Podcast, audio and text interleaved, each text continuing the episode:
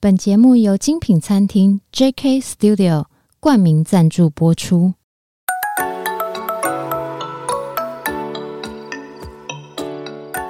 创业是一种态度，你的创业有人懂，新手创业不懵懂，邀你一同前行，创业时代。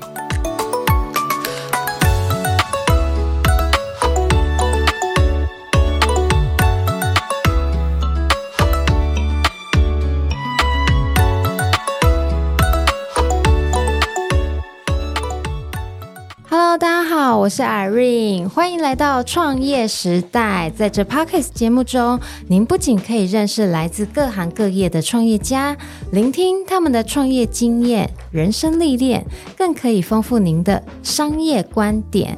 那这一集下集呢，我们是延伸上一集的大来宾 Ken，还有 Dennis 黄道玉老师。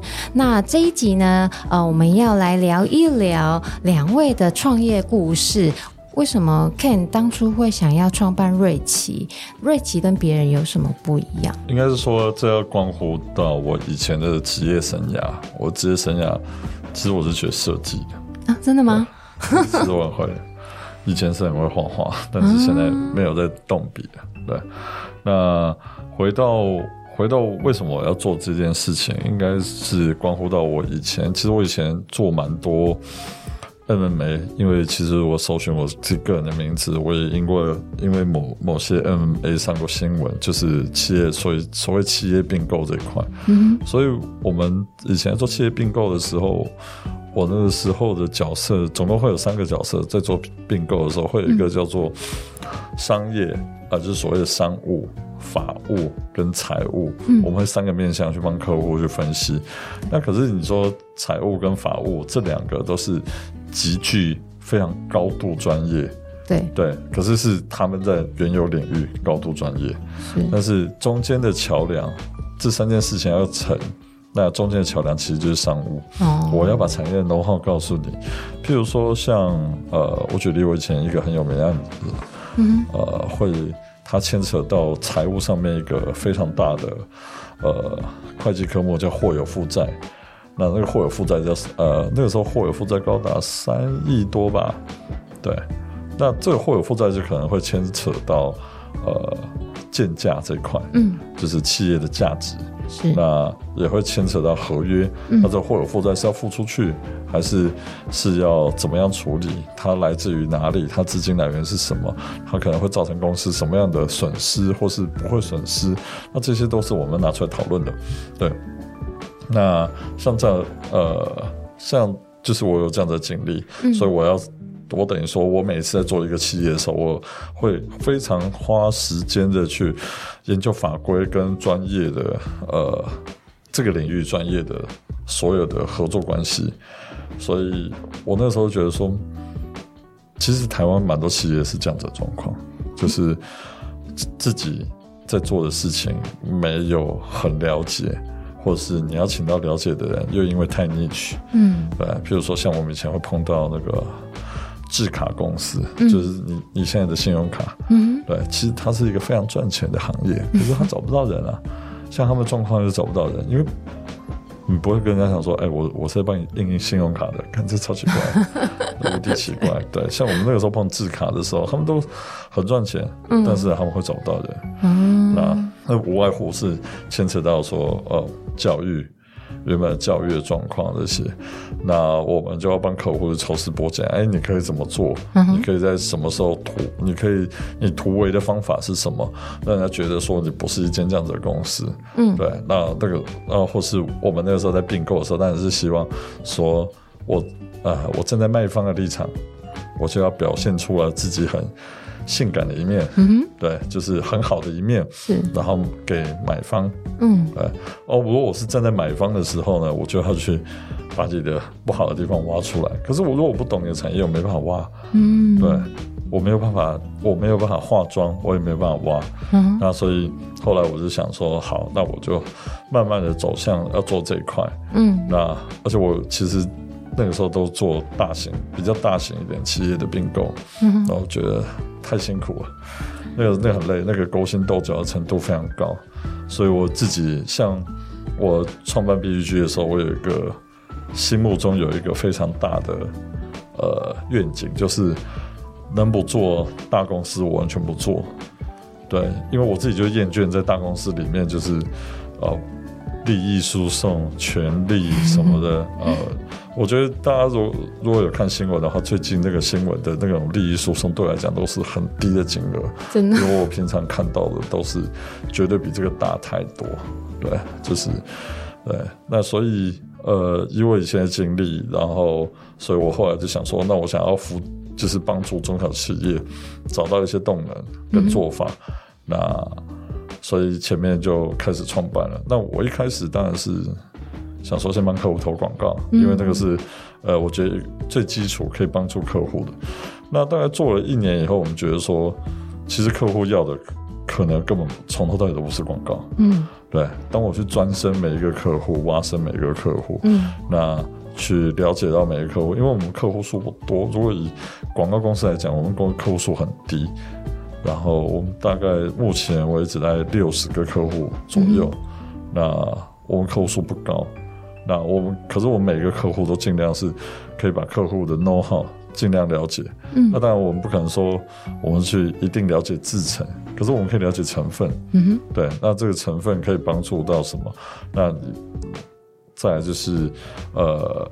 透过这样子，我们更了解客户以后，我们去帮他制定策略。嗯，那结合他原本的数据跟状况，我们从最基本的行销四 P 到后面的，我们应该怎么样安排他的布局？嗯，对，甚至现在的短影音很盛行，那我们应该怎么样安排它的内容策略？对，规划。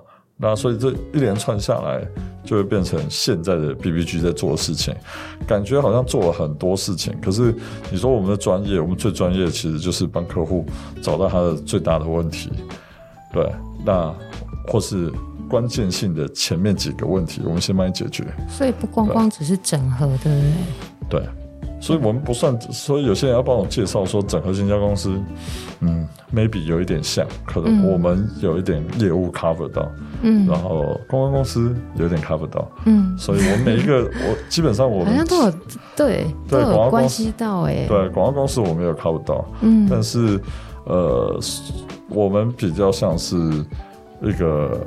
如果把它定义成就是商业，因为毕竟这个这个东西在台湾其实是少的，嗯、在美国或者在甚至呃中国，现在越来越多像我们这样的公司出来，他们叫做呃商业策划公司，对，而且是一，美国一站式吗？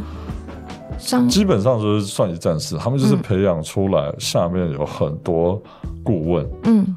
然后这些顾问就是好接着这个产业，那这个产业赚钱了，跟这个客户分钱。嗯哼，对。哦、那中国目前崛起了蛮多间这种大大小小的公司，对他们，我觉得挺不错的，就是把能做商业，因为毕竟地人多嘛，嗯、要能找到做商业的人，嗯，有那个天分的人其实不少。嗯，对。那我们还有另外一个好处，就是我们公司的一贯态度是透明，嗯、所以我们希望客户对我们透明，我们也对客户透明。就是我常常会跟客户讲说，你可以对呃会计师要透明，嗯、对你不能骗他，骗他就逃漏税嘛，嗯、就可能会出问题嘛。嗯，不敢对律师说谎，对你 maybe 可以对法官说谎，嗯，对，要打敬语，maybe 可以对法官说谎，但是绝对不能对律师说谎，嗯，对。那你可以对消费者说谎，但是你绝对不能对我说谎，嗯、因为对我们说谎，我们会不知道你要怎么样判断。对，那个策略整个就歪了。对，只是最常。最常会有，应该不是说说谎，你也不要对我隐瞒。对，我们之前处理过很多公，就是帮客户处理这种突发性公关，因为突发性公关基本上一般公公关公司都不太愿意接，嗯，因为这个动用的，其实大家都讲说啊，你就是压新闻，对啦，这压新闻三个字讲很简单，就你我讲白一点，你会做吗？以为用钱就可以做吗？就是要动用人脉。啊、那那不只是只有钱的问题，而是如果当天钱也不不灵通哎，嗯，然后我们就碰过。就是真的很客户很急的那种很大的公司的老板，因为卷卷入一些不好的新闻，就希望我们可以把那个新闻 cover 掉。嗯，然后打电话一问才知道，那个记者跟这写最多的记者就跟他有仇。哦，对啊，那这个就不是人，这也不是钱，他也不想要你的钱。嗯哼，他也不不差那个人的问题。报复。对啊，那这个后面要怎么解决？嗯，对，这里面太细的东西也不讲。是，对，可是。如果回到我们在做的事情，就会我们很等于说我们变成很甲方的乙方，嗯，然后或是我在跟客户合作之前，我都会讲清楚，我们没有在分甲跟乙，嗯，对，那我们就是把事情做好，嗯哼，对，就是如果要觉得说啊，你是乙方，你就应该过来听我话，我就会说，那我们解约比较快，那好像就不用找你帮忙了，对啊，你不会跟医生说。来，我比你专业。对对对。那我我不比你专业，那你找我干嘛？对不对？嗯。我我也不是来做执行的。那如果你要叫我做执行，那你找别人，你不要找我。我我 我常常推掉很多案子，就是如果我一开始觉得。我觉得你不够尊重人了，对啊，是就是那就那就不要，你不你不尊重我的专业，我觉得没关系，那是你自己的选择，那我也可以选择我不接你这个客户，嗯，对对，我而且啊，我想问一下，像瑞奇啊，有一个应该这么说好了，我偷偷透露一下，在这一集之前，我有问一下小黑老师，我就说。嗯，因为我对 Dennis 老师比较稍微熟悉一点，因为我上过他的那个线上课程，对，就是呃，应该算算是直播课程，所以比较没有那么呃难理解。那 Ken 的话，我就真的上一次第一次见面，我就问小黑老师说，Ken 的强项是什么啊？因为看起来好像什么都会耶，但。他就有讲到一件事，产品快速定位，这个是你在这方面能力也很强的的的一个一一个环节，就是你在做这么多事情的时候，快速产品定位这件事情你也很强，这个有办法举例吗？什么叫快速产品定位啊？嗯、我就先想到我的强项啊，因为我觉得大家很多人不知道，就是可是因为我做的事情实在太多，对啊，对啊，我你叫我看财务报表，我会看；你叫我呃做这种财务分析，甚至法务，连呃客户的诉讼策略，我都可以帮忙拟定。所以就是，所以哎呦，他有说整合。对，整合资源这些的。我，我女儿常常就跟我说：“爸爸，我也不知道怎么样跟学校老师介绍你。” 就说老板。我就说：“对，我说我爸爸的职业是老板。”我说：“对了，你要这样讲也可以。”对，对就是，但我我自己觉得，就是毕竟我是白手起家了，我本来就是。就得都学，是。那我以前睡眠时间很少，嗯、所以我就花蛮多时间学他的专业，学小黑的专业，学大家的专业。然后我知道你的专业，当然我不可能超越你，对对。可是 maybe 我可以至少先学到八十分，嗯，或是我在你的领域跟你差不多，这样就厉害了耶。但就是这这就是愿意花时间，因为我等于说就无少爷兼顾多鄙视，孔子都有讲，对，所以就会变成变这样子。那为什么可以产品快速定位？是第一个，我们看的够多，嗯，所以除非你是贾博士，嗯，但是他不在了，嗯，所以我没有办法去定位那种就是这么大格局的商品，是。但你叫我重新定位一个保健食品，重新定位一个品牌，嗯，我可以比一般的品牌公司来快非常多，是因为我们的产业知识、know how 跟数据跟市场，嗯，我不需要像你做一些很虚无缥缈的所谓的品牌那种会问的那种访谈，嗯，那我我不需要，就是我可以大概抓出来。以我们的 database，以我们的过往的产业经验，我可以大概抓出来。那你可以往什么样的方向做？嗯、所以我要我常常在讲一句话，就是跟客户说：你要你的产品要做这个产品的龙头就够了，嗯、你不要觉得它可以跳过去做什么。对，就是我觉得大家都很贪心，可是你你贪心之前，你要先确定你有那个实力可以贪心。是对，因为就像呃，好。我举例，我我有一个很疯狂的朋友，他卖洗发精的。嗯哼，他他常常他就跟我讲一句话：你卖一万瓶，跟卖我卖一万打十二万瓶，哇！我的成本跟你的成本一定不一样。对，但我这个中间一来一往的，这一来一往的跟你的利差，嗯，我拿来做行销，我就可以把你打死了。嗯，这样讲有道理耶。对啊，我拿做价格战，我一般打死。嗯，所以除非你要用的比我好，嗯，对，否则我用这样子的方式，我就可以玩死你。嗯，对啊。他现在他做了很多啊，有卫生棉啊、洗发精啊。我讲我讲这样子，大家如果真的听过电商的人，大家就会知道说我大概在讲谁。可是他就是他就是一个非他就是用经济学的方式去做、嗯、做产品。嗯、那你有没有办法突围？有，那你就是要想办法让你的产品够好。如果你对这产品 domain 就是所谓的 domain know-how 都没有，嗯，比如说你要做洗发精。可是你压根自己不知道，你就说哈，我觉得它很香很好用，然后嘞，嗯、那你的 domain know-how 是很香很好用，嗯，那我用飞柔就好，了、我用更大一点牌子，嗯，然后他们，因为他们产的更是比十二万打更多，maybe 更大量，成本更低，嗯，所以它在原物料采购上面就赢你一截，嗯，所以你就不可能突围，所以你要做，你就是把你的专业做到最高，然后更精致，对。我之前跟我同学，我之前跟很多客户来分析的时候，我就说，除非你是代理到一个超厉害的商品，独家，对，国就是国外给你，然后毛利也给你够好，那就是你的关系啊，那也是你的 domain know-how。那如果你是一个商品新做出来的商品，啊，要么是我成分比人家好，要么就是你不可能价格比人家好了，对啊，除非你后面说啊我。我爸爸很大，我爸爸是大疆，oh. 我爸爸是大疆生意，哦，那个当然可以，嗯，对，那你爸不是啊？你爸不是大疆生意，不是大人生意，不是这种很大的那种生计品牌，嗯，你根本不可能有这个量，嗯，去做，对，其实这个时候就这个就是一个经济规模的状况。那如果是经济规模状况的时候，我就会跟客户说，你单柜，你不可能去往这个上面去走，嗯，就是先去定位在。所谓的次分类，次分类可以再细分哦。譬如说，我刚刚的次分类只有次分类到手机，嗯，啊，三 C 大分类，手机次分类，嗯，再次分类老人专用手机，哦、欸，没有给老人专用的手机，有了，目前有，对，目前有几家，嗯、或是小朋友专用的手机，嗯，对啊，我这细分类就不会去跟人家，我不会跟 iPhone、跟华为、跟 OPPO、跟嗯 HTC 不在啊。嗯 我不会跟这些，对，我不会跟这些，我不会跟这些所谓的国际大厂去抢到市场。嗯，可是我 maybe 我可以突围。嗯哼，对啊。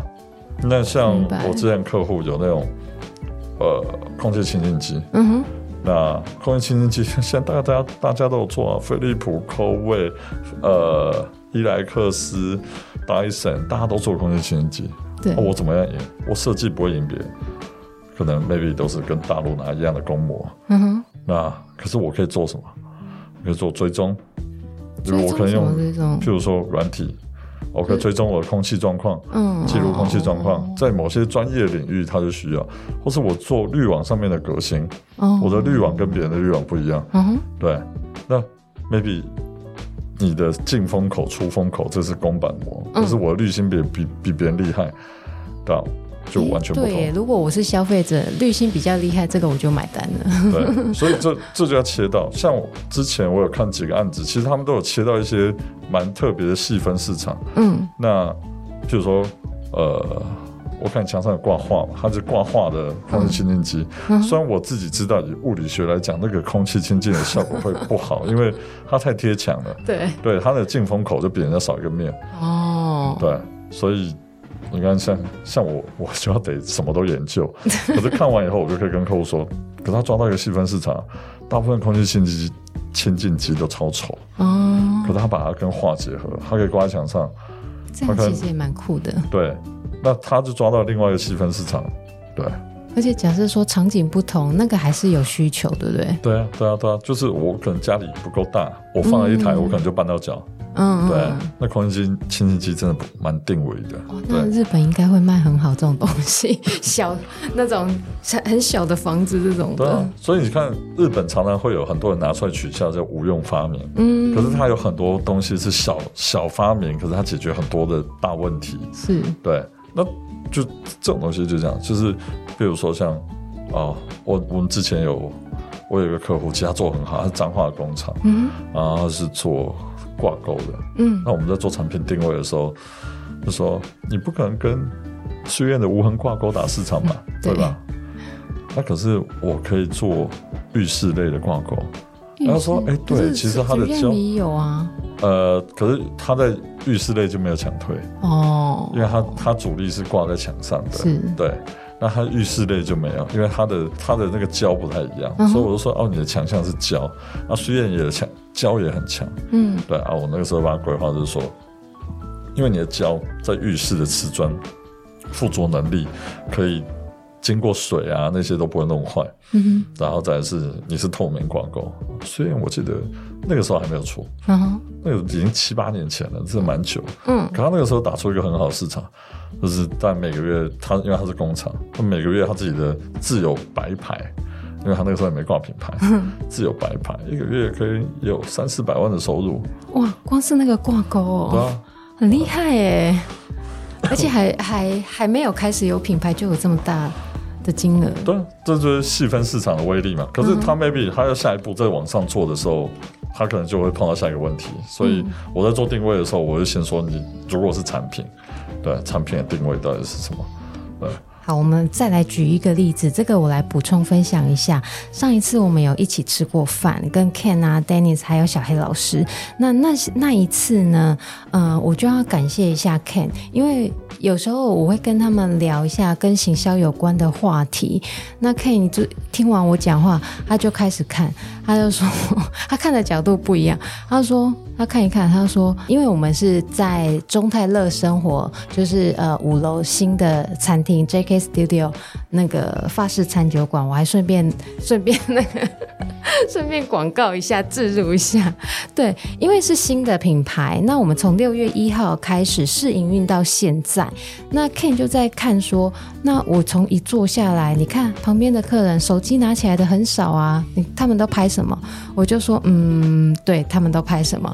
后来他就看一下，把菜单拿过来看一下，他就说：“你们这里面，那你们的生食级带壳海鲜塔。”后来我就翻照片给他看，然后他就说：“那你应该。”主推这个或者是定位这个比较好拍，我说是我们之之前有这样子想过，对，但是呃没有做的原因就是因为刚开始量还不够多。那那个比如说那里面是呃日本日本生蚝，它就是每天早上呃送过来，如果当天没卖完就是报废，当天没卖完就是报废，所以那个变成说我们在做这样子的定位会有这个困难。后来。你们，我们吃完饭，你们走了之后，我就开始想了一下，应该怎么破解这个东西。后来我们就真的开始采那个每日限量，对，我们先从限量开始做起。真的报废不行就算了，但是有一天它会慢慢起来。那像现在我在请呃 IG 网红啊、布洛克什么，我就一直狂推那个生食带。呃，生食级带壳海鲜塔，我就是每个网红来，每个呃美食家来，布洛克来，我就是排那个呃呃海鲜塔给他们吃，给他们体验，然后拍照宣传这样子，这样对吗？应该是，嗯，大方向没问题吧？嗯，因为那个时候就是，因为我以前也做过餐厅，对，但是如果现在要做就，就就。我应该不会再碰餐厅，没事不会碰餐厅。真的没事不要开餐厅。但是我，因为其实餐厅很辛苦的是，其实大家都觉得说，哦，好像你那个食材成本才多少？因为我最讨厌听到食材成本才多少。没错。对啊，那一样啊，我可以请你来煮啊。对。你只要煮的煮的出来，跟我不要不要跟我厨师一样，跟我一样就可以了。嗯。对，你要你要连我都煮不赢的话，你应该是没有办法。对，你应该是没有办法比我，呃，就是你可以告诉我说有那个价值。嗯哼，那其实吃这个东西是存在于价格跟很大的情绪价值，因为它是十一住行娱乐最人最低付费可以享受到的事情。嗯，对，食衣食衣住行娱乐，那它是最容易让你产生很丰富情绪价值的事情。那所以我觉得价格定高没有没有问题。嗯，那所谓情绪价值还有另外一个，就是大家现在最需要的就是炫耀带来的幸福感。是，对，是。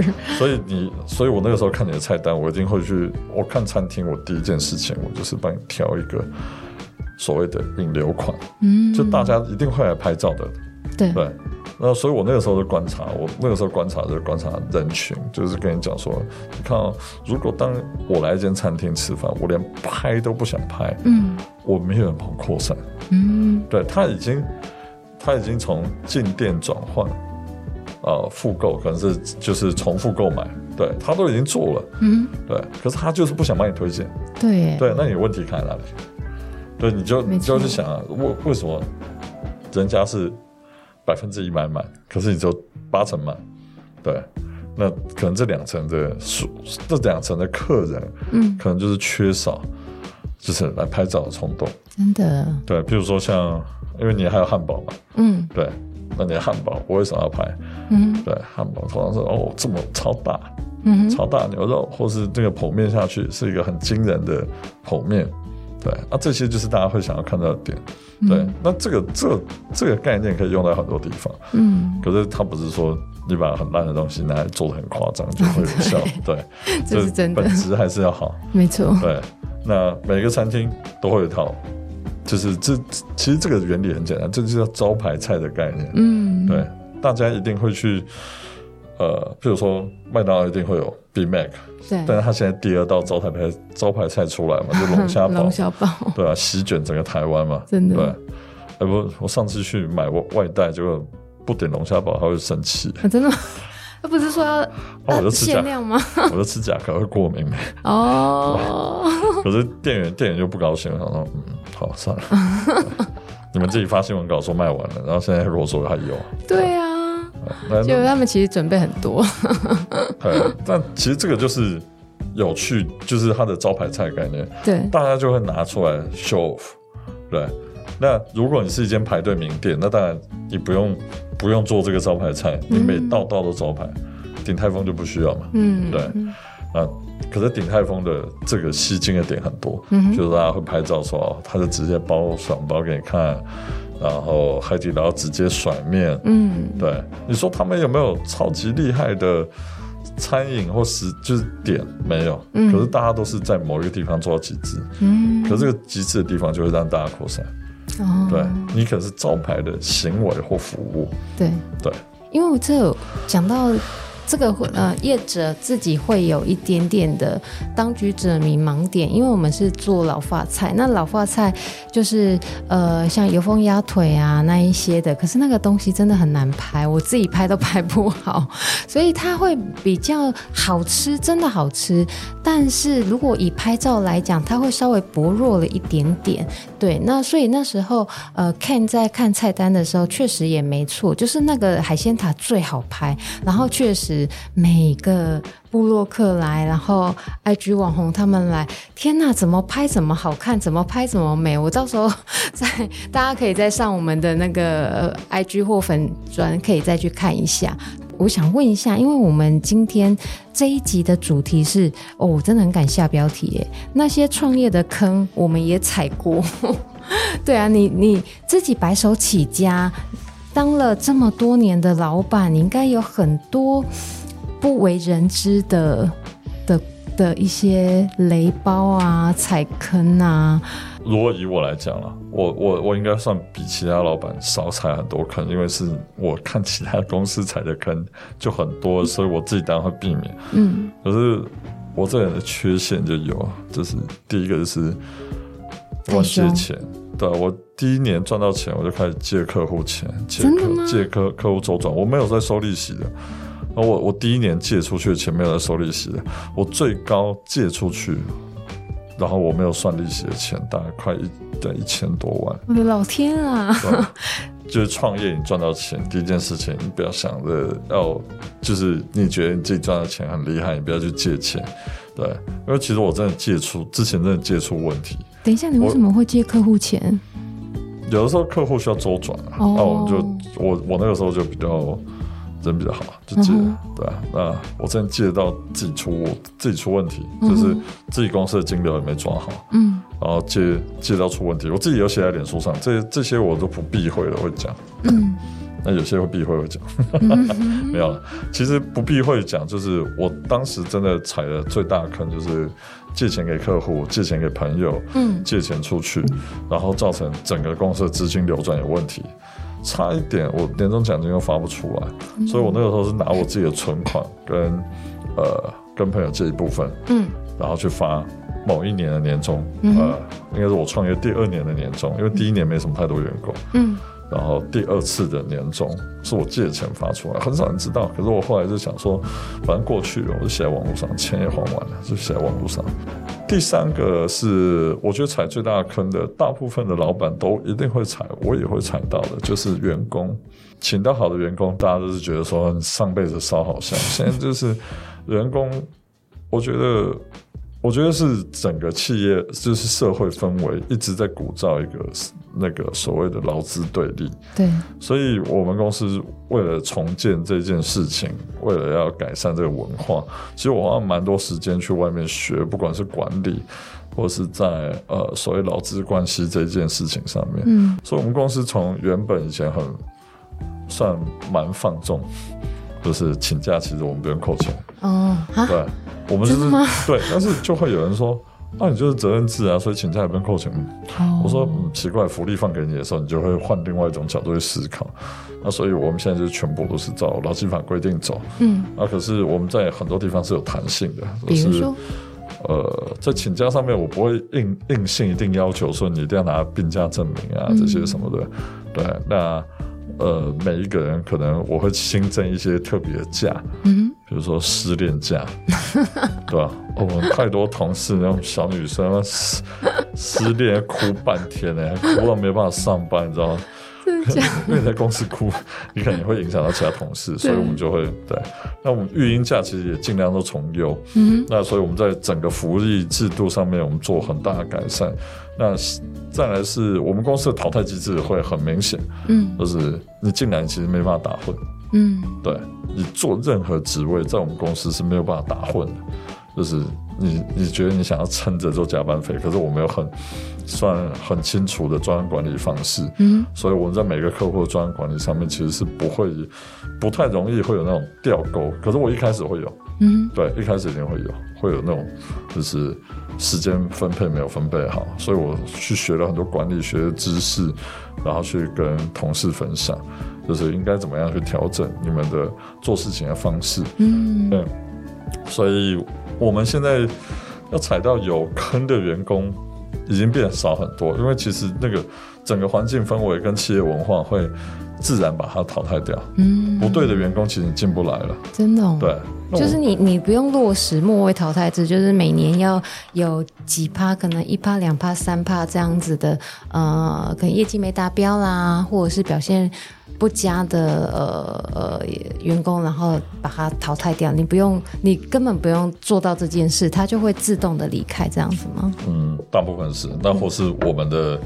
呃，就是 lay off 的机制会很清楚，嗯、就是说啊，好，那你这样子就是 lay off，嗯，对。可是我我们不是说啊，你三个月没跟上，然后我把你当免洗块，然后就把你洗掉，而是我们会有很完善的教育训练，嗯哼，那绝对你没有办法偷走任何的东西的情况底下，但你可能如果要学新的教育训练的东西，嗯，我们教育训练分很多阶了，嗯，有初阶，初阶的话就是基本上你进来一定要学会的。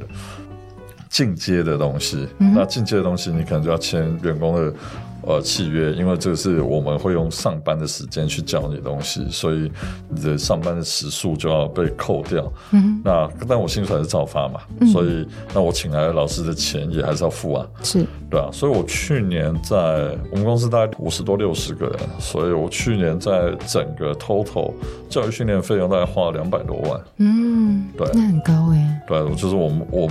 我觉得这个是需要投入的，是对。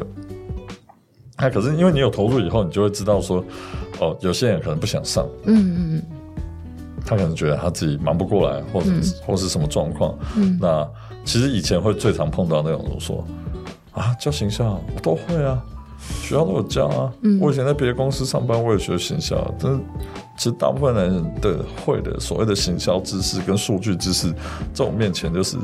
基本上都不值得一提，对，就是就是很幼稚的东西，嗯、就是那种很浅到不行。可是他们觉得他们封顶了，嗯，对，这这时候我就讲那个《飞侠阿达》，这是一部很早以前的电影，呃，八零年代就哎九零年代的电影，然后它里面讲到一句话，就是就是武功很多嘛，嗯。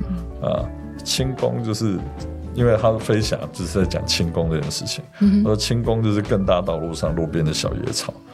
那如果你因为这个小野花、小野草停留的，嗯，可是你看不到更高的事情，因为你就停在这边看。了，对。对，所以你就不会往更高的道路走。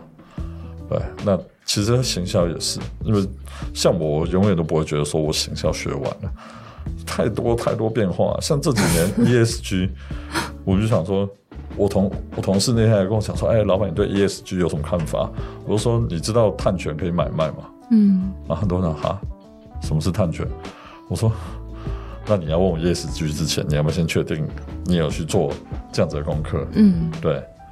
那这个碳权在欧洲现在是设定到以后是我这个公司，我这个公司的碳排放排放量到一定的时候，嗯，那我需要再需要更多碳碳排放量，我要去跟别的公司买，嗯，对，它就变另外一个生意，嗯，那这个是生意，这个就是商业，这是我们在看的东西，是。对，那这我就会跟客跟同事分享，嗯哼，对，所以我们常常会，我们常常公司同事之内切磋，对对对。哦比如说，像我也要去了解二次元文化，是。对二次元文化、潮流文化，对。那其实只要是能赚钱的，或是可以帮客户客户赚钱的，我们都会去帮客户规划。对，你这个很好哎、欸。所以我我们看的东西不看的东西就是，呃，所以我不会说我看百分之一百的东西。嗯，所以我们麒麟可以合作，就是我也没有看到百分之一百的东西，因为也没有办法说真的百分之一百。嗯，那。我也不能说，我今天开了麒麟，我跟黄道玉加邱玉婷三个人，我们三个人可以变成说百分之一百，让你客户，让客户一定赚大钱。对，那不是我，我不是在选举，我不喊口号。可是，在我们的情况底下，就是最最大的好处是你降低很多失败跟撞墙的状况。然后节省很多时间。嗯，其实我觉得你公司越大的时候，你要省的最大的不一定是钱，而是时间。没错。对，就像我我有碰过啊，那种三亿元的三三四亿营业额的公司，老板还在保货，我就说你是不是犯傻？你是觉得你时间太多，还是太无聊？对。那就就会找到问题，然后说啊，为什么保货？原来 ERP 这件事情，他们没有那个 know how 去把它弄好。所以老板要下来保货一次给同事看，然后同事下去拣货、理货、保货，然后出货，对，会变这样的状况。所以这个是我不乐见的。所以我通常看一个客户看很看客户看很深，我就会甚至啊，除了他在他家的作息，他在公司的作息，我都会了解这个客户在做什么。哦，那我一样会把麒麟策略顾问的资讯，还有瑞奇 BBG 的呃资讯放在我们的本集节目介绍内。那很谢谢 Ken，好，谢谢，谢谢。I love you。您好，欢迎光临。美食、葡萄酒、法式手工甜点，具品味与自在的餐厅氛围。JK Studio。为您创造美好的用餐体验，诚挚欢迎您的光临，JK Studio。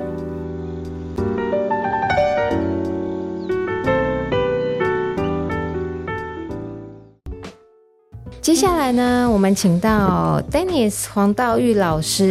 你好，嗨，Dennis。我们要来聊聊，Dennis 是从哪一年开始创业的啊？而且你怎么会创业？我觉得应该以你的专长，应该很多大公司要挖你吧？我我毕业的时候，然后就在一间广告公司里面上班。那我是工科毕业，所以是负责就是广告公司这个城市部分。因为其实以前哦，可能在。就是做哦，做广告可以需要文案 copywriter，或者是美术哦，或者是相关广告操作人员。那其实有很多是我要行销网站，那网站出问题怎么办？那其实就会有工程师。那那时候所以就是在里面待了三四年的时间，专门就负责客户的网站只要出问题，有时客户只要提出问题要指导的话，就是当军师去服务他们。然后呃。我服务这间公司呢，他最后卖掉了，就是老板把它卖了。OK，那我就想说卖了之后，很多员工就开始浮动要离开。那刚好我也要离开，那只是就刚好我的下一任老板看到我还觉得哎还不错，那就看要不要一起合合资创业。嗯，OK，那我们就就挑一个主题。那我觉得，对，应该说也为运气好。创业很多人都说有坑嘛，对不对？像刚刚前一集 说创业的坑，创业的坑不外乎就是。呃，风险高啊，项目冷门啊，没有热情啊，这个部分，嗯、那我觉得很重要一块就是没有热情的部分。那刚好当初的创业主题是有热情的，也就是比较蓝海的一块，就是网站分析这一块，因为那时候很少人做。对，那时候是什么时候啊？就是刚创业，大概是八年前吧，八九年前的时候，我想我已经忘记了这样子。因为因为我一直从我毕业到在服务，其实就是帮客人在简单的做分析，然后到。我觉得已经练到差不多，那台湾也没有什么人可以呃跟我单挑的时候，那那就出来做吧，嗯、哦，这样，那就是就是开始就是创业，所以其实到现在都是保有热情的状态，就是我觉得客人实在太好玩了，每一个案子都不一样，有点像是医生在看病人，每一个病人竟然都不同，那我们其实就想要练习下药，哦，然后把每个病人医好，那其实就是一个很有成就感的事情，嗯，这样确实。对，所以其实你可以说网站医生，这也不为过，这样子很像哎、欸，很像网站医生的概念，对对对。所以其实看的案例多了，那很快就可以下下诊，或者是就当院长开始开公司，招募旗下的医生，要开始服务各个不同的病人，嗯，这样。可是我听说你第一年，哎，听起来好像。没有什么太大问题啊，可是我那时候也在想说，你该不会都一一路顺风顺水吧？真的吗？嗯、欸，因为听起来好像都很赚钱呢，年营业额五亿是不是？没有那么多，有点可怕，人家讲出来的没什么。哎，没有逃漏税好像。哎，创业比较困难的第一年就是空有热情，没有。呃，就刚刚讲犯的大忌就是没有摘到风险，所谓的产品风险的部分。产品风险是什么？就是说，呃，医生嘛，就想如果医生刚开业啊，如果你要开始就说，哎，医生医术不错，你想要做医院，那可能医院就很多不同的部门门诊，你就可以想，可能有呃外科、内科之类的哈。那呃，可能呃。你一个人可以什么都可以做，但是你可能要找其他人训练他们的时候，或者是说，哎，可能业界不会只有喜欢某一套的网站分析工具，可能还会有很多套其他家比较冷门的，但他比较喜欢那种那种那些系统的话，他可能都先优先问你，因为你是业界的大拿，你是需要先被问，哎，你们家有没有做这个事情？那可能我们想要获得这个客户，就想说，那我们先去试试看，能不能先帮他代理好了，嗯，然后然后我们就会跟很多的。工具做签约，甚至还付了这些签约金，就是：“哎、欸，我们就承诺一年要卖几套，我们要获得台湾独家代理权，希望这样子可以顺便练兵突破整个市场。”也就是很多创业主题，因为讲到的呃开发产品之后，那可能忽略的一件事是，到底市场需不需要这个产品？嗯哼，对啊，对对对对，那我那时候就刚好放在这个坑，空有热情，获得很多产品代理权。但最后呢，发现，嗯，要签约之前，客人老板说，嗯，我们再想想好了。哦，糟糕了，我明明我已经另外一边已经准备好料了，结果你这边不要料了，那我不就会有亏损的情况？嗯，所以这一年是蛮惨的，就是很多的呃无用的工，不一定是签约金，可能就是你的时间成本花在上面，哦、然后就完全啊，糟糕，就说不要。虽然你获得的是中间谈判的技巧，或者是。跟这个产品有更熟悉的一个知识，但是你会发现就是没有人要啊，那这东西台湾就暂时没有，所以我那年就是至少带了四个产品进来，结果我发现痛定思痛，嗯，都没有用，我全部都不要，一个都没有吗？应该说几乎没有，就是嗯，可以说是零，对，就是没有没有东西，嗯哼，所以那个决定是嗯，空有热情还是作为自己最专业、成本最低的情况好了，就回到第一点优势的部分，那就可以好好的钻研。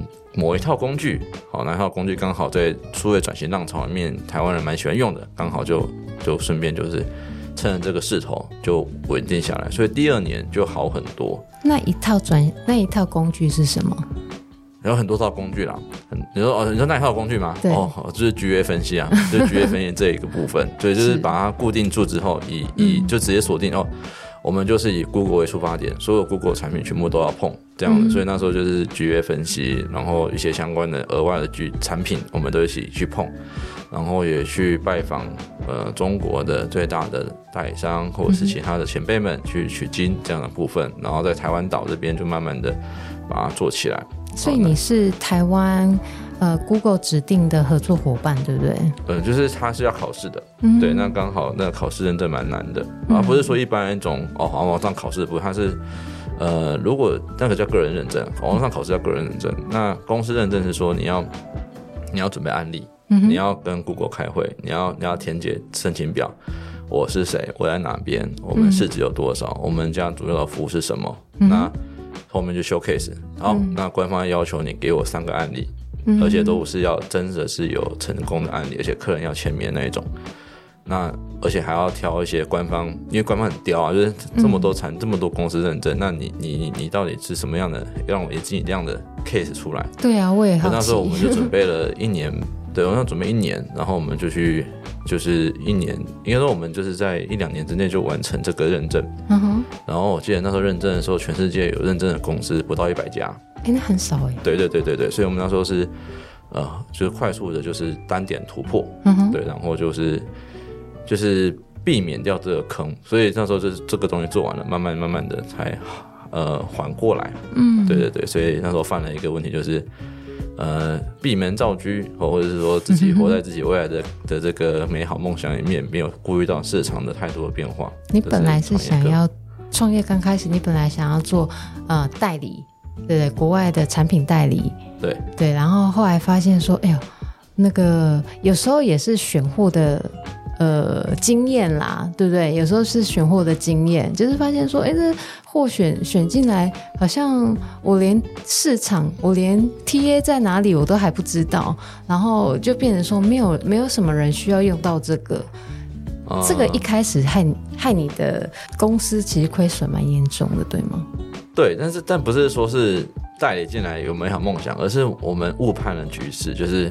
有人问了，我们才想去代理嘛。我们不可能说哦，没有人问就去代理，这样子就是很风冒险的部分。那我们是发现是，哎，有些人在问哦，然后我们去代理，结果发现，哎，怎么忽然全部都不要了？然 后我们那时候我就怀疑是，可是他只有问啊，该不会这群人都是该不是代理商派来先骗你的吧？没有可能的。哎，你去这几家先骗骗他，先跟他说我要这个需求，然后他再跟我签约，然后我到时候。把货给他之后，我就把你们全部断掉，哦、神奇的神剧情。对，那这个是比较特别的，所以那时候就想说，嗯，好像野心太大了，然后就就就就就没有。不过这还好，就是很快的就修正了问题点，然后慢慢的走过这一个低谷。不过第二年就好多了，嗯，第二年就开始一直年收成长这样子。应该说不是，应该成长是就是抓对方向了，就是把一个创业里面一个重要就是由由精。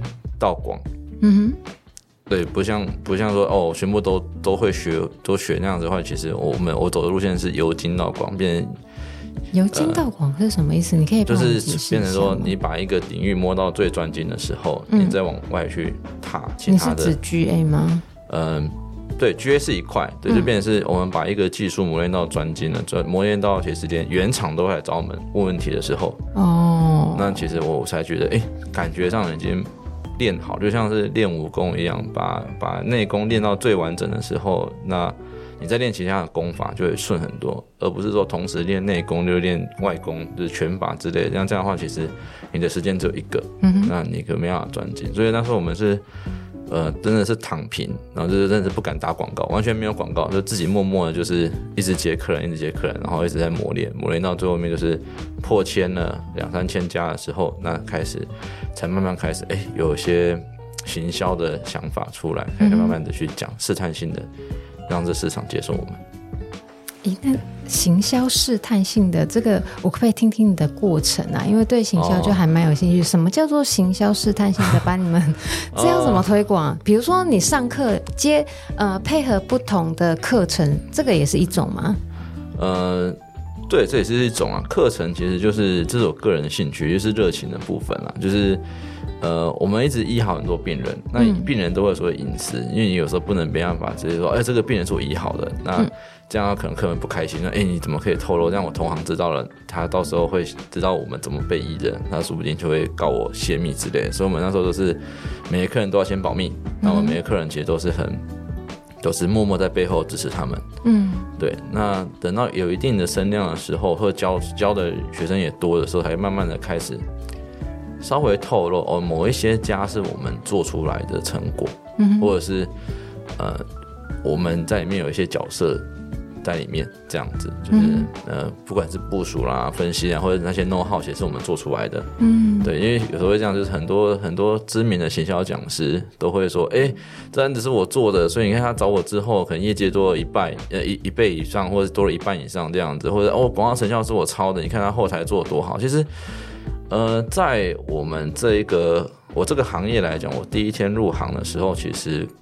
这个各家的代理商，其实前辈都有教，其实一开始是不能讲任何的案例的，嗯哼，因为你讲出来，客人就觉得啊，你把我透露出去了，不管你讲了半个字什么的，都会、嗯、呃有问题。是对，像这样的，所以我非常幸运的是，我在创业的第一年第三个月，我还记得第一年第三个月，是我们公司开的第三个月，呃，我们有跟一家一家代理商合作，嗯，然后代理商给我一个很好的品牌，是业界非常大的一个品牌。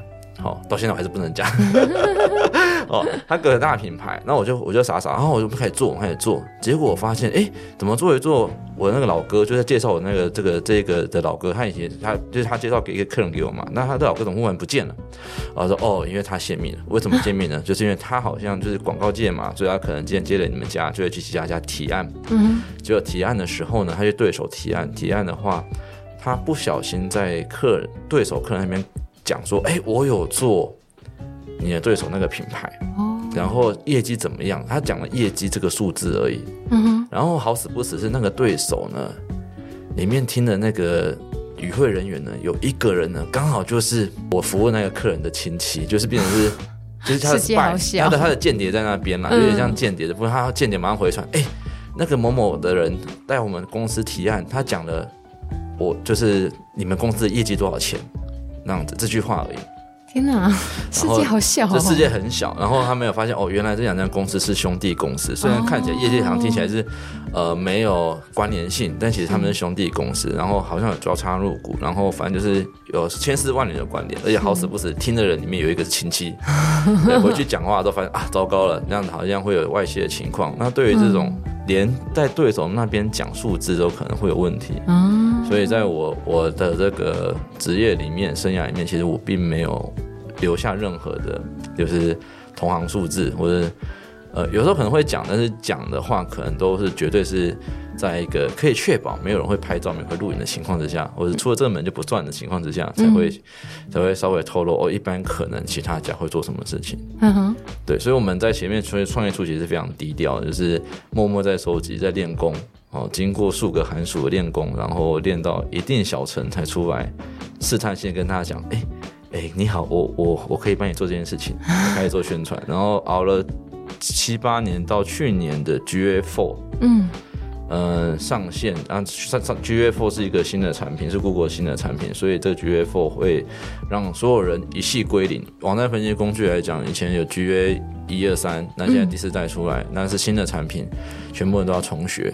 哦，所以现在想象就是以前的东西，现在都换新的工具了，新的画面、新的界面、新的新的算法、新的趋势、新的观念，所以全部都重学，大家全部的数据全部归零，全部重来，因为官方就是说全部都要重做。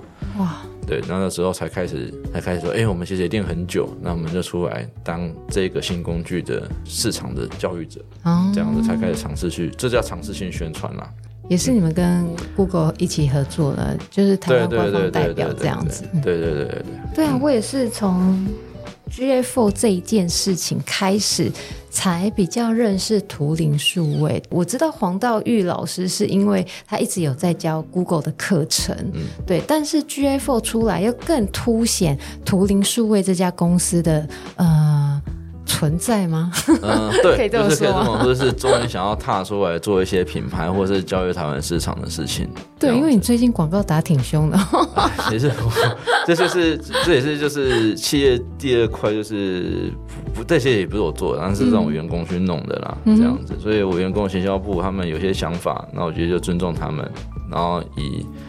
呃，打造个人品牌的方式，嗯，这样子，然后去做相关的内容。有有有，员工有很认真。哦，对，而且有时候说他你做的这个我都不知道，或者是其实我已经躺太久了，你知道？你这样把我挖起来，我都觉得奇怪。你干嘛把你干嘛把我挖起来？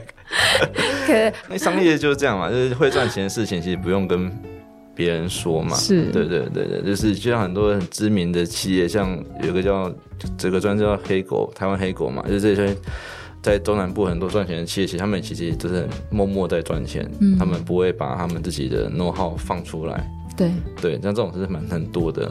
那我比较喜欢这种情况，慢慢的辅佐客人在后面这样子。嗯、对，但现在是被推到前线去了，这样子。OK。因为你的个人品牌其实打得蛮成功的啊，欸、对不对？感谢各位帮忙啦。这样我只能这像你刚开始一个人创业啊，嗯，一直到现在有三四十位伙伴跟着你，你自己的感受是什么啊？这样一路。一路走来，你的想法是什么？员工数量这件事情对我创业的过程来讲，其实呃，我没有我没有太大的欢喜感。这件事情，应该说，当初创业的时候，我就是像一个江湖上小弟一样，哦，刚出来一个人打天下。那时候就是各个事业，这个武林中的各个行业的大哥，随便都是有三四百名员工哦，大型跨国企业都有三四百名员工，数十个办公室的时候，觉得哇。他们好强哦，这样的就是哇，这以后可以多多学习。而且办公室好气派啊，好像是很气派，真的是很气派的。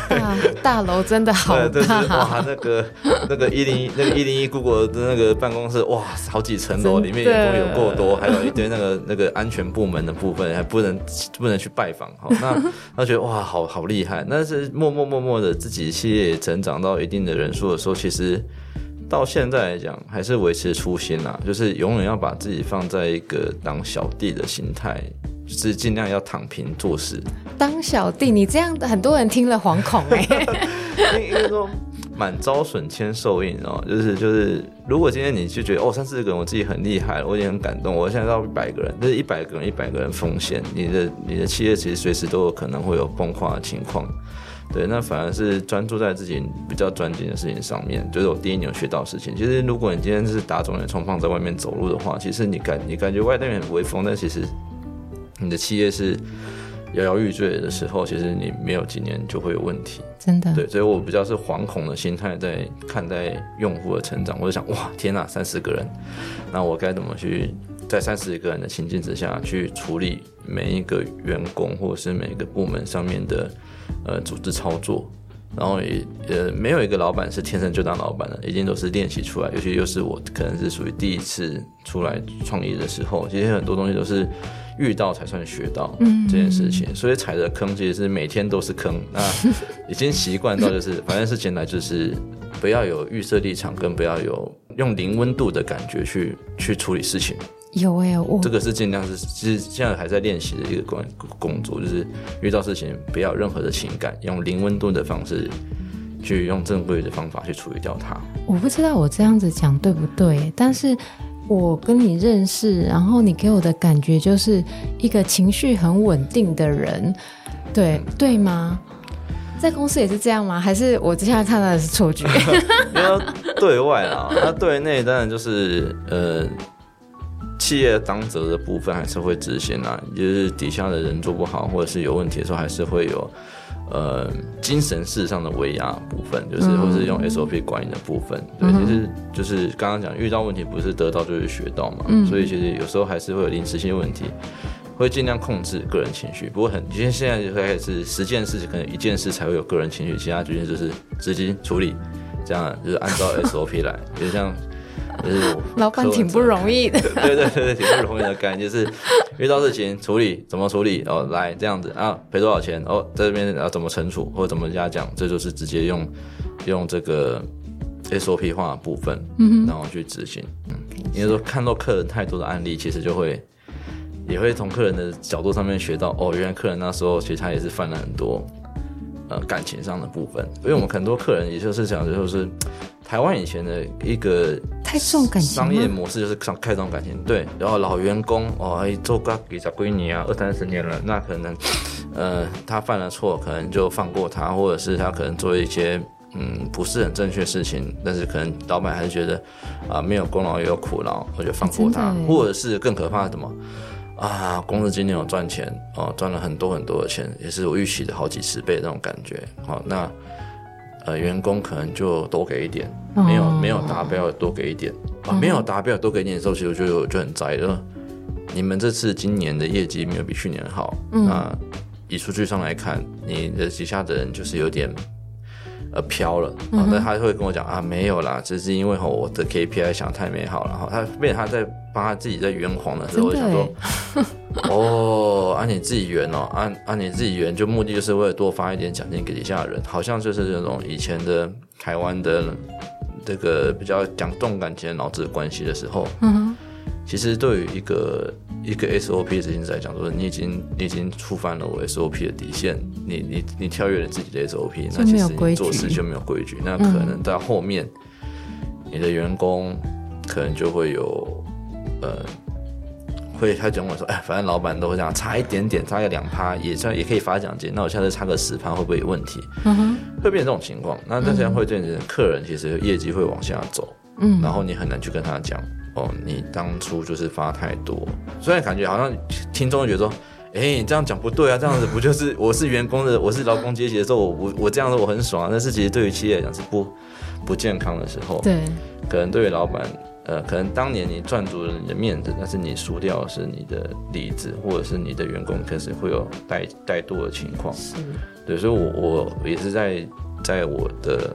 发展中也是非常在意各个规矩，或是尽量不要去跟动这个规矩。嗯哼，对，就立下去是很重要，那执行也是很重要的这部分，所以我都会稍微去注意状况。好哦，那最后一点点时间，我来请 Dennis 帮我们，呃，跟我们聊一下，讲解一下最近有一个呃，你跟研商贸研究所合作的零售获利学。首周募资金额就超过三百万，怎么这么厉害呀？帮我们讲一下好不好？零售获利学这堂课不简单呢，可不可以帮我们介绍一下？好，零售获利学是呃业界知名的这个教学单位，商贸研究所的主题计划之一。好，零售获利学其实会分三个阶段。好，那第一阶段是去年开始展开，就是由邱玉婷小黑老师讲的那个获利学的部分。好，那第二年换我接手，以及还有就是业界知名的 CJ One 跟熊老板三位。我跟这这两位讲师加起来三位的这个合拍课程，讲的是零售获利的部分。那我是讲，就等于是我是负责三分之一这样子。那可能明年还会有新的第三部曲计划，有点像魔戒拍三部曲的概念，所以会有三部曲。对，那那这一这一届的这个呃内容讲，就是从外部市场和内部的网站。经营或是策略数据，以及线下的存货管理三个部分，然后去以三个角度去发想哦，你应该要注意什么地方？那如果你遇到你的一些呃经营上有困难的时候，那说不定这这三个角度可以让你有不同的启发，然后去解决你的问题。Dennis，我可不可以问一下？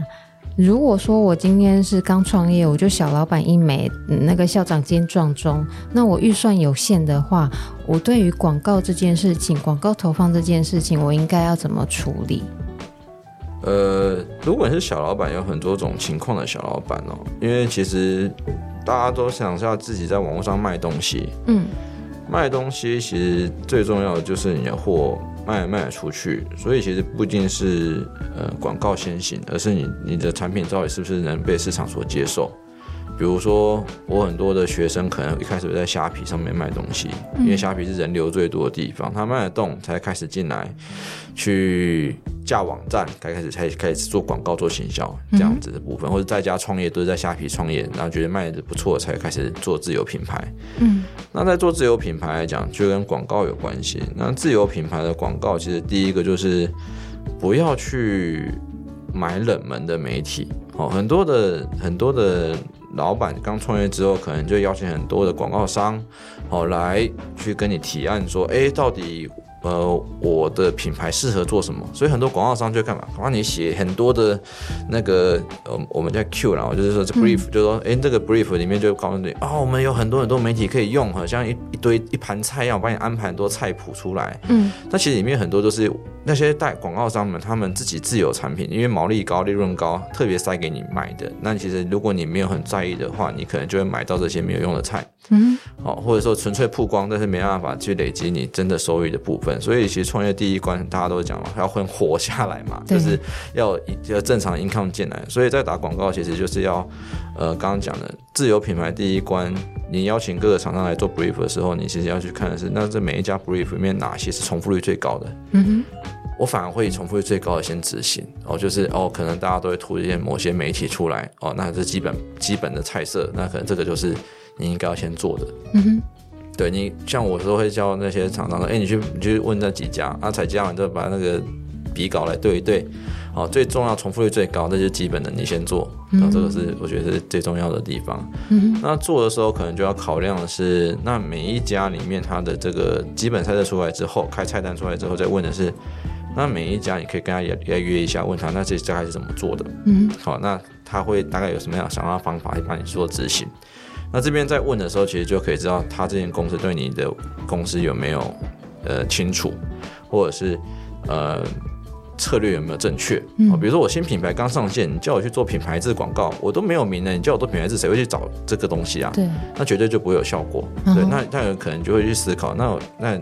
除了品牌字之外，那还有哪些方法是可以在这些广告媒体上面基本上可以曝光你的？对，这个都可以稍微再去就是对症下药，去找出嗯适合你的厂商这个部分。哦，对，对，对，所以不一定预算有限的时候，不一定一开始就要不用做到一百分，你可以先做到六十分，然后再往下走。对，很多的很多的。创业的坑里面有一点，好像就是所谓的 MVP 计划，就是说我的产品出来一定是天下无敌，外面的人都没有办法赢我。MVP 最最强的，那其实这是最最可怕也最难的。如果你 MVP 出来就结果发展的方向是大家都不要的时候，那你也是一个小众市场 MVP，你付出的成本你是无法回收回来的。就像我当年第一年一样，我想要做那么多的 MVP。就发现不对，这些 MVP 都没有用。哦、我宁愿干嘛？被这些代理商白眼，就是啊，这个台湾来的这个小朋友就是 没有能力。嗯、哦，那我们就给你，就甚至是羞辱的方式。哎，那可能我们就收回你的这个台湾独家代理的机会，或者业务可能就不再联络你。那我觉得没关系，因为我自己就是达不到。对，那但是要认清自己失败的状况。那其实后面，呃，你只要。维持住你基本的的发展方向，其实还是有机会再爬起来。嗯，这是我第一年真的是超惨。哎、欸，真的、欸，这种这种国外就事论事也是这样的，他们就这样，哎、欸，你今年没达标，哦，我们就不会邀请你来任何的峰会，甚至你连会议都不能参加。但如果你再不达标或者没有进度的话，可能你你连跟我开会的机会都没有。他们真的就事论事、欸，国国外是真的是非常就事论事的情况。那我觉得这这次当时就受到的也是好幸运啊，第一年就受到这样的震撼。嗯，我说没关系，那我们就就默默的就退出来，但是我们专精在其他的市场上面，那其实也是好的。好，那我会再把图灵数位的资讯，还有麒麟策略顾问的资讯放在我们的本集节目介绍内。那都欢迎大家来认识黄道玉老师，有问题的话也可以写 email 给他们。好，谢谢哦，感谢今天大家的收听，那也谢谢 Dennis 来到我们的现场。感谢您今天的收听，恳请您到 Apple Podcast 五星好评，告诉我您对这一集的想法或建议。我相信我们都会越来越好的。我们下集见，拜拜，拜拜。